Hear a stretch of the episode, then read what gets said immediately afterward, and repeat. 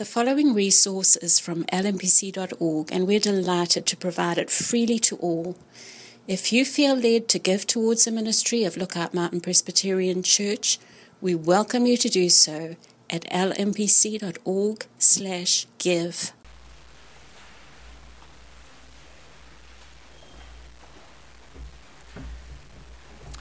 A reading from Hebrews chapter 1, verses 10 through 14. And you, Lord, laid the foundation of the earth in the beginning, and the heavens are the work of your hands. They will perish, but you remain. They will all wear out like a garment. Like a robe, you will roll them up. Like a garment, they will be changed but you are the same, and your years will have no end. And to which of the angels has he ever said, Sit at my right hand until I make your enemies a footstool for your feet?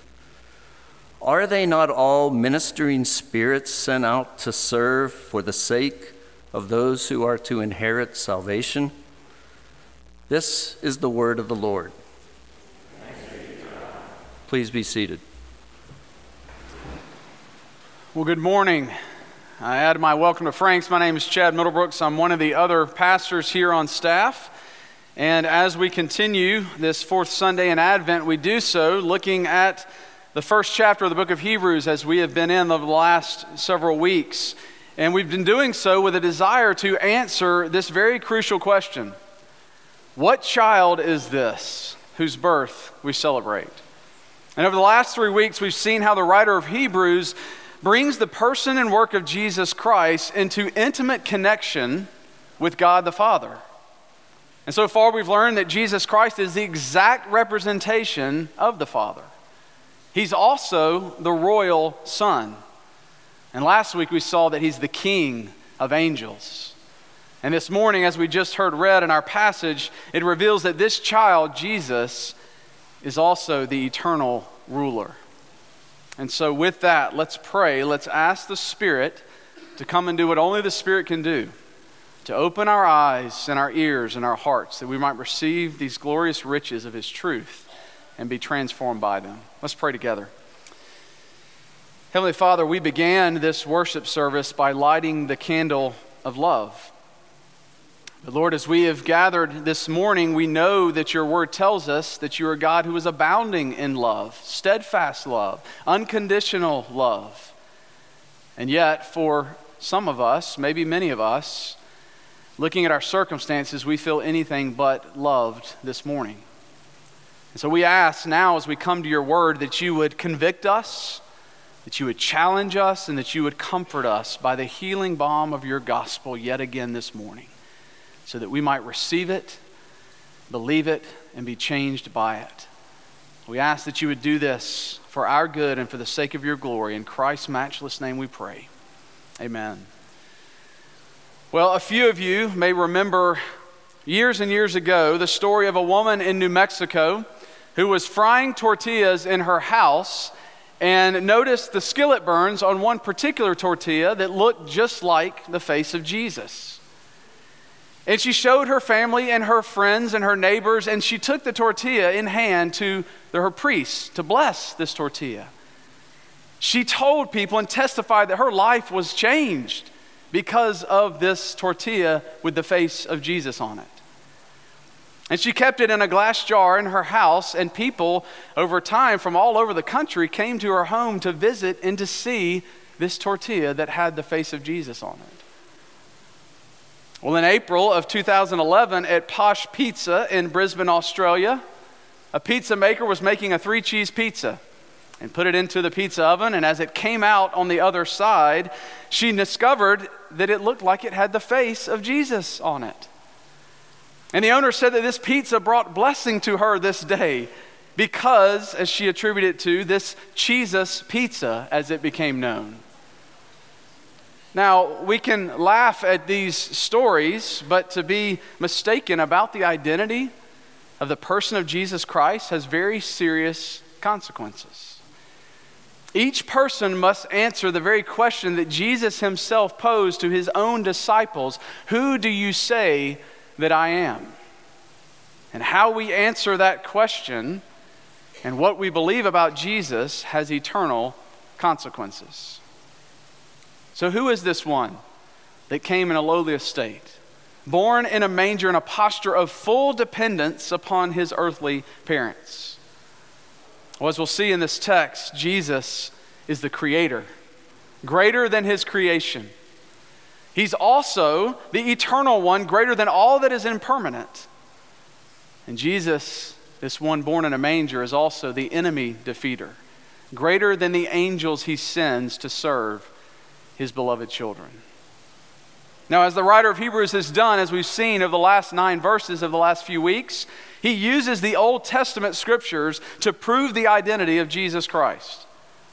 And in verse 10, this is no different as the writer quotes from Psalm 102 when he writes, You, Lord, laid the foundation of the earth in the beginning, and the heavens are the work of your hands. Now, a little context for Psalm 102 it's a lament of an individual who's going through very difficult trials and struggles. And the psalmist laments the fleeting nature of man as he says, For my days pass like smoke, and my bones burn like a furnace. There's recognition of man's mortality because of sin and the alienation from man to God. And so the psalmist, his soul is weighed down in sorrow and downcast and feeling hopeless. But then there's a turning point in Psalm 102 when the psalmist lifts his eyes to the Lord and finds hope and encouragement. In verse 12, he says, But you, O Lord, are enthroned forever. You are remembered throughout all generations. In weakness, desperation, the psalmist considers the eternality, the power, the unchanging nature of God. These words describe Almighty God. But here's the remarkable thing, folks. The writer of Hebrews applies these very words from Psalm 102 to Jesus Christ. God the Father is speaking to the Son here. It's as if we, the church, get to listen in in the heavenly places of the Father talking to his beloved child, his Son. And in this declaration, the work of creation is ascribed to Jesus Christ with all the implications of divinity that accompany it. Elsewhere in the scriptures, we see that Jesus is called the Creator. The Apostle Paul tells us this, and he writes his letter to the church at Colossae in Colossians 1 For by him, Jesus, all things were created that are in heaven and on earth. All things were created through him and for him. And he is before all things, and in him all things consist. This past summer, our family went out to Grand Teton Mountains and Yellowstone National Park. And it was our, our, my kids' first time being out there. I actually worked in Yellowstone in college for a summer. And so we spent time in the park enjoying the beauty and just the uniqueness that is there, especially in Yellowstone, which is boasts some 2 million acres of land and some 10,000 hydrothermal features of geysers and mud pots and hot springs and fumaroles, and not to mention all the wildlife and the the plants and the animals and everything that is there within the park. And as we're going through the park, we're all noticing all the beauty that is there, and we couldn't help but think and even also say aloud at many times, God created all this. Isn't this amazing? Look at God's creativity. And whether you've been to Yellowstone or the Teton Mountains, we've all seen in creation things that we've beheld with our eyes that have brought us to a sense of awe and maybe speechlessness, or maybe even to tears. But the awesome, and as awesome and glorious as these things are, the writer of Hebrews is telling us here that Jesus is far greater than anything that our eyes have or will ever behold in creation. Christ was present with the Father and with the Spirit when creation was spoken into existence. And since he is creator, he has full rights to do with his creation what he wills because he has all authority over his creation. And so, therefore, there's no place on this earth that you and I can go, or no circumstance that we will face that Jesus does not have authority over. And just like with the psalmist in Psalm 102, that should bring us great encouragement this morning and great hope and trust in Christ who will sustain us throughout everything that we will face in this life. And in light of Jesus being the creator of all things, the writer of Hebrews goes on to say in verses 11 and 12 to reveal this contrast, this stark contrast between Jesus, the Son of God, and his creation that he has authority over. And he continues to quote from Psalm 102, which brings us to our next point. We learn that Jesus is the eternal one, he's greater than all that is impermanent. Scripture reveals that everything in creation, no matter how grand, no matter how spectacular it is, will come to an end and will wear out. Quoting from verse 26 of Psalm 102, the writer says, They, creation, will perish, but you, God, will remain. They will all wear out like a garment. Like a robe, you will roll them up. Like a garment, they will all be changed. Even the works of our hands are fleeting and temporal, along with all of creation. No matter how great the achievements we make in this life, they will be forgotten. And Peter writes in 2 Peter 3 But the day of the Lord will come like a thief, and then the heavens will pass away with a roar, and the heavenly bodies will be burned up and dissolved, and the earth and the works that are done on it will be exposed. Christ, in an instant, he says, will roll it up like a robe and exchange it for a new garment. Christ is eternal, he remains. The writer of Psalm 102 recognizes that death is inevitable for every human being. He says that we will wither like grass. But Christ, the eternal one, has no beginning and no end. While, yes, the Son took on flesh in time and in space, his divine nature has always existed, and Christ will always exist going into the future. The Trinity, the Father, Son, and Holy Spirit, are not bound by time like we are in our finiteness. And as Peter says two verses earlier from what I just read, he says, And with the Lord, one day is as a thousand years, and a thousand years is as one day. See, in fact, God sees past, present, and future as an eternal now, as it happens once, it, all at once at His perspective, unlike the way that we view and relate to time. And so, what makes Jesus so remarkable in coming and taking on flesh and to humble himself into an earthly body is that he subjected himself to the realities of time in order to carry out salvation and accomplish it for sinners like you and me. And so, therefore, through faith in the one who is eternal, we receive salvation that is eternal and secure because Christ has authority over all things. Christ is eternal. But not only that, not only does he outlast his creation, he also doesn't change in his character. Father says of the Son in verse 12, You are the same, and your years will have no end. Now, as my family and I drove through the park in Yellowstone, we had a, a, an app on, on our phone that would kind of track our GPS location. And so it would give us facts and, and history about the park as we went into the various uh, features there. Whether it was talking about the fires of 1988 that burned some 800,000 acres in the park, or the precise time that Old Faithful Geyser would erupt, or the patterns of all the animals throughout the park, one thing was sure that we heard over and over again change. Yellowstone National Park is ever changing. And are you and I not the same? We are also constantly changing. This creation that God made is ever changing. We change our viewpoints, our opinions, our preferences. We change our tastes for music and for food and for fashion. Our relationships change, our jobs change. Our emotions and our reactions are quite unpredictable as they change depending on the situation. And as we grow older, our bodies change. We have more aches and pains, and our minds lose their sharpness as they change. And even our faith from day to day can wax and wane.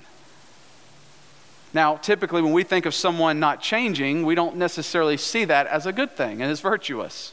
Because we've all dealt with people that you think, well, they're just stubborn, they're just stuck in their ways, they're not going to change.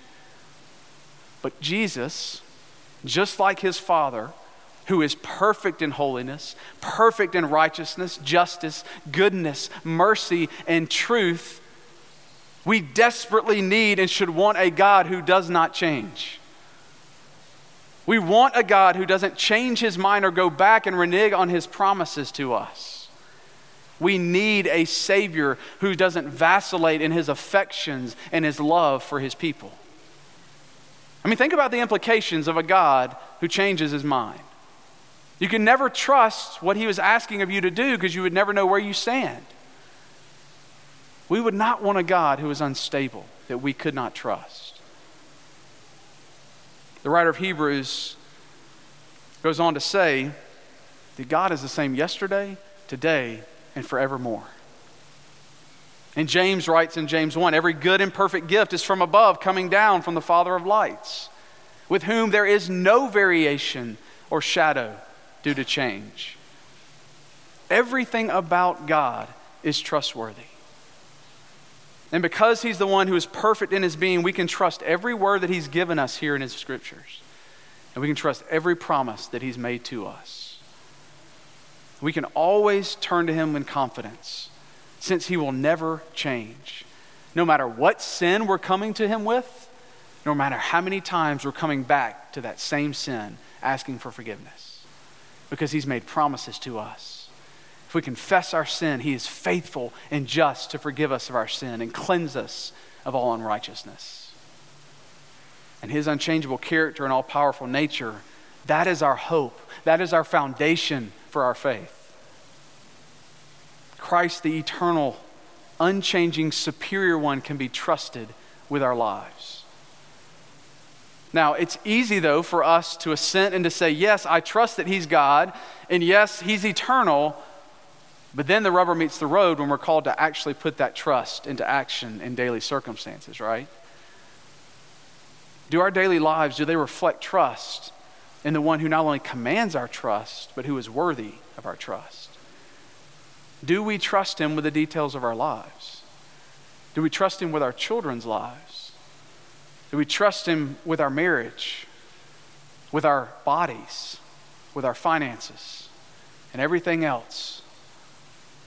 If Jesus is greater than all that is impermanent, then why would we rely on anyone else but Him? To trust Christ is to see Him as our only hope in this life and in the life to come. It's finding Him to be our soul's chief delight. It's our point of living. He's our hope in dying. And He's our goal in everything that we think, say, and do. To trust Christ is to treasure Him above all else and to find our soul's satisfaction in Him alone. And just as Jeremiah says in Jeremiah 17, the one who trusts in the Lord, the Lord pronounces a blessing on him. He says, The man who trusts in the Lord, whose trust is the Lord. This morning, is Christ your trust? Is he your greatest treasure? If not, might we repent of our disordered affections and disordered loves and desires? We must rely on the Spirit to ground our trust in the one who does not change and who's superior over all creation. And this one in whom the fullness of deity dwells bodily, as Paul says in Colossians 2, he stepped into human history as our king having finished the necessary work that you and I left undone because of our sin, Christ now reigns in heaven as the rightful king. And this brings us to the last point. We learn that Jesus is the enemy defeater, greater than even the angels that he sends to serve his people. In verses 13 and 14, the writer of Hebrews shifts from quoting from Psalm 102 to now quoting from Psalm 110, which is actually the most quoted psalm in the New Testament. And this psalm describes where Christ, the Messiah, went, where he departed this earth and went in glory, and what he's actually doing now, currently. And continuing to prove that Jesus is far more superior than even the angels, He quotes from verse 1 in Psalm 110, where God the Father, speaking to the Davidic king, says these words Sit at my right hand until I make your enemies a footstool for your feet. Jesus, who is the greater king from the line of David, is the one who is currently ruling and reigning at the right hand of God the Father. And this posture of sitting signifies a place of honor, a place of dignity, a place of blessing. And just like earthly kings who would rule and sit on their throne, it was a position of rank and of power and of authority over their kingdom. But Jesus is different than every other earthly king who has come or who will ever come. Because as we see John describe the glimpse that he gets in Revelation 7 of this king, Jesus, sitting on his throne, and every tribe, tongue, and nation is around that throne, crying in a loud voice Salvation belongs to our God who sits on his throne and to the Lamb. Now, when we think of a king seated on his throne, maybe perhaps we think of a, a spoiled, privileged individual who is lounging in the luxury of a castle, living the good life, while all of his servants work their fingers to the bone and labors for him. That's not the kind of king any human heart longs for, especially us as Americans, right? We want a leader who's going to roll up their sleeves and get to work with us. We don't want one who's going to be aloof from his people. We want one who's going to engage and to come down and dwell and be with his people. Do not mistake Jesus' posture of being seated to think that he is inactive or he's disengaged. And for some of us this morning, we are feeling just that. Yes, I believe he's God. And maybe he's king, but he is not in tune with the details of my life and what I'm walking through right now. Jesus is intimately engaged in his creation as the great shepherd king of his sheep. In the posture of Christ seated at the right hand of the Father, it assumes that Jesus has accomplished everything for salvation. There is nothing left to be done. It's why he cried out in a loud voice, It is finished. And as we saw a few weeks ago in verse 3 of Hebrews 1, Jesus made purification for sins. And after making purifications for sins, and he sat down at the right hand of the majesty on high. See, just as the psalmist in Psalm 102 lamented man's mortality, Christ, in coming in human flesh, knows these sentiments all too well. As he was afflicted, as he poured out lament before his Father, Father, if there's any other way for this to happen, may it be so. Not my will, but your will. See, Jesus in his humanity knew what it was like to have his days cut short and to die a young death. He knew what it was like to be despised by men, to be abandoned by his friends. He died as a criminal on a cross. And scripture tells us it was precisely because he humbled himself to the humiliation of the cross that the Father lifted him up in glory, calling him the victorious king. And that phrase, until I make your enemies a footstool for your feet, it refers to victorious generals who would place their foot on the neck of their enemies that they defeated to show power, superiority, and to ridicule. Well, who are Jesus' enemies? Well, his enemies are the, the curse of the law sin, Satan, death, and the grave. And in Jesus' earthly ministry, he came in order to bring newness of life and to advance his kingdom against his enemies. That's why he healed the sick. That's why he cast out demons. Why he opposed the proud and exposed false teaching and hypocrisy. That's why he drew sinners who were enemies of his to repentance and faith, becoming friends, brothers, and sisters. The goal of all Christ does is to subdue his enemies and to protect his church for the glory of his name. And as Westminster Shorter Catechism 26 tells us, how Christ executes his office of a king tells us this answer that Christ executes the office of a king in subduing us, his people, to himself, and in ruling and defending us and restraining his and all of our enemies. Jesus possesses all power and authority over his church, and he rules her and defends her from all of her enemies. which means, as the enemy defeater, that Christ's kingdom will reign forever. And not one thing can stop it or defeat it, not even the gates of hell.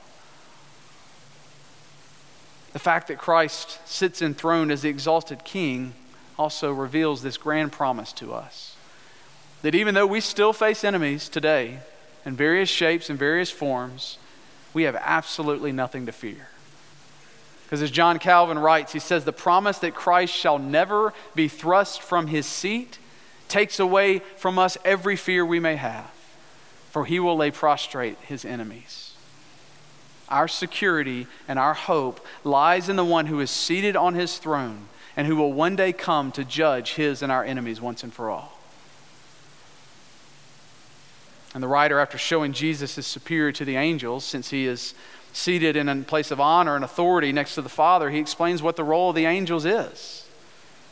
Verse 14, he says, Are they angels not all ministering spirits sent out to serve for the sake of those who are to inherit salvation? Have you ever been in someone's home, or maybe you've been to a dinner, and you sit down in a seat, and immediately you notice something's off, whether someone actually tells you or you just look at the facial expressions of others and you realize, I'm in the wrong seat. I'm in someone else's seat. And so you get up and move, and then when that person comes in, whether it's the father at the house or whether it's the CEO, and they sit down and you say, Yep, that's what it was. The angels, as it were, standing in heaven telling one another, Make sure no one sits in this seat because no angel has ever been addressed like Jesus is addressed. Nor has any angel ever known the honor and the dignity, either by right or by gift, to sit at the right hand of the Father. The Son sits as the sovereign one, the angels stand as servants. And one Martin Luther scholar notes that for Luther, Christmas celebrates God deep in the flesh, as he says. So great was God's longing for his creature's redemption that God's preference for human nature over angelic nature might even provoke the angels to jealousy. Christ is at work on our behalf, sending his angels to tend to us in ways that we will never fully know and never comprehend. There are spiritual realities going on every day that we can't even see or understand, war being waged. And Christ sends out his ministering spirits in his own power to minister to you and I. You may remember the story of John Paton, who was uh, sent to the South Pacific in the 17th century, and he and his wife go to minister to cannibals. And one night they are in their house and they begin to hear this commotion outside of their house. And the villagers come and they surround the home and they're loud and making all kinds of ruckus. And they found themselves fearing that, okay, they're coming to kill us and probably eat us. And so John and his wife just laid down on their knees, began to pray. And all night they prayed and prayed and cried out to God. And they could hear in between their prayers the loud cries of people with chants. And they were just waiting for any moment for them to come in on them. Well, the next morning came and it was quiet. And they go outside of their hut and realize no one is there. And then about a year later, Paton was meeting with the chief of the tribe who had been converted. And he said, Can I ask you a question? He said, That night, about a year ago, when all of your the, the tribe came and were surrounding us. We knew that you had come to kill us, but why did you not come in? And the chief of the tribe responded and said, Let me ask you a question. Who were all those men surrounding your home? Hundreds of men with swords drawn. We have no clue how God sends his angels to foil the attacks of the enemy on us each and every day of our lives. There are stories untold and told that we can read about this.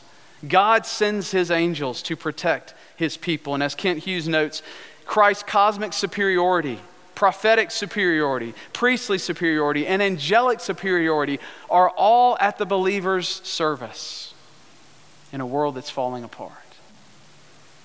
What child is this? He's the majestic, all powerful, eternal creator and king. And if He is all these things and more, which He is, how can we not give Him our very lives in complete surrender and dependence? What need do we have both in this life and in the life to come that Jesus is not the answer? World Magazine commentator Steve West reminded me this past week of Rosie Thomas's rendition of the 1958 classic Alvin and the Chipmunks, Christmas Don't Be Late. If you remember the song, it begins from a child's perspective who's longing for Christmas to come because he wants to get a plane that does a loop de loop and wants to get a hula hoop. But Thomas, in her rendition, she adds a few more verses to kind of broaden the perspective to speak of the greater longing that we have. And she sings these words. She says, Christmas time is near, time to look back on the year. Please bring joy to mom and dad. Help my brother, he's been sad. Comfort those who need a friend. Fill their hearts with happiness again. May they know that he came for them. Oh, Christmas, where you been? there's a longing deep inside of every one of our hearts a longing for things to be different, a longing for things to change, a longing for things to heal, a longing that this time when we gather with family, there will not be conflict or wounds resurfaced.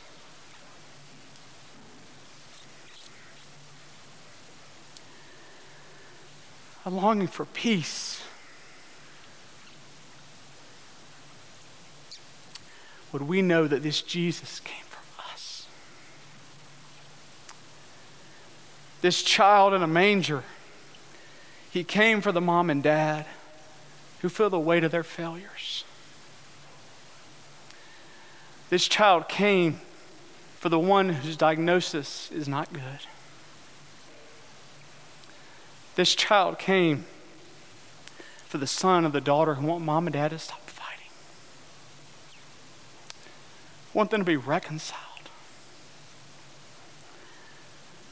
This child came for the one who's full of doubt, anxiety, depression. This child came for those who want their sins and the failures of their past and the guilt and the shame that they're weighed down by to know it's dealt with. This Jesus, he came so that He might provide us with everything that we need and to make good on every promise that He's made. There's nothing that we have faced or will face that Jesus is not the answer. This child who came in a manger does not change. And so his promise to return again and to set all things right to the day where there will be no more crying, no more pain, no more death, no more diagnosis of cancer or any other ailment is certain.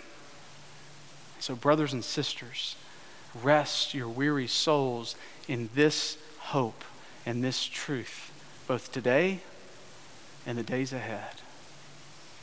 Let's pray. Father, forgive us when we are more astounded by what we see in creation than the one who has created it. Father, we thank you that you have come in time and in space, that you have taken on the frailty of human flesh to submit yourself under this world full of sin and brokenness. And yet, you have remained faithful to your Father. Father, what hope that brings us, even as we look at our circumstances and we see all that is left undone, we know that you're doing something about it. For you will come again and set all things right. And so, Father, we ask that we would trust in the victory that you have gained for us and trust in all the resources, even your angels that you send on our behalf, that you are providing and protecting us until that day you return. We pray this all in Christ's matchless name. Amen.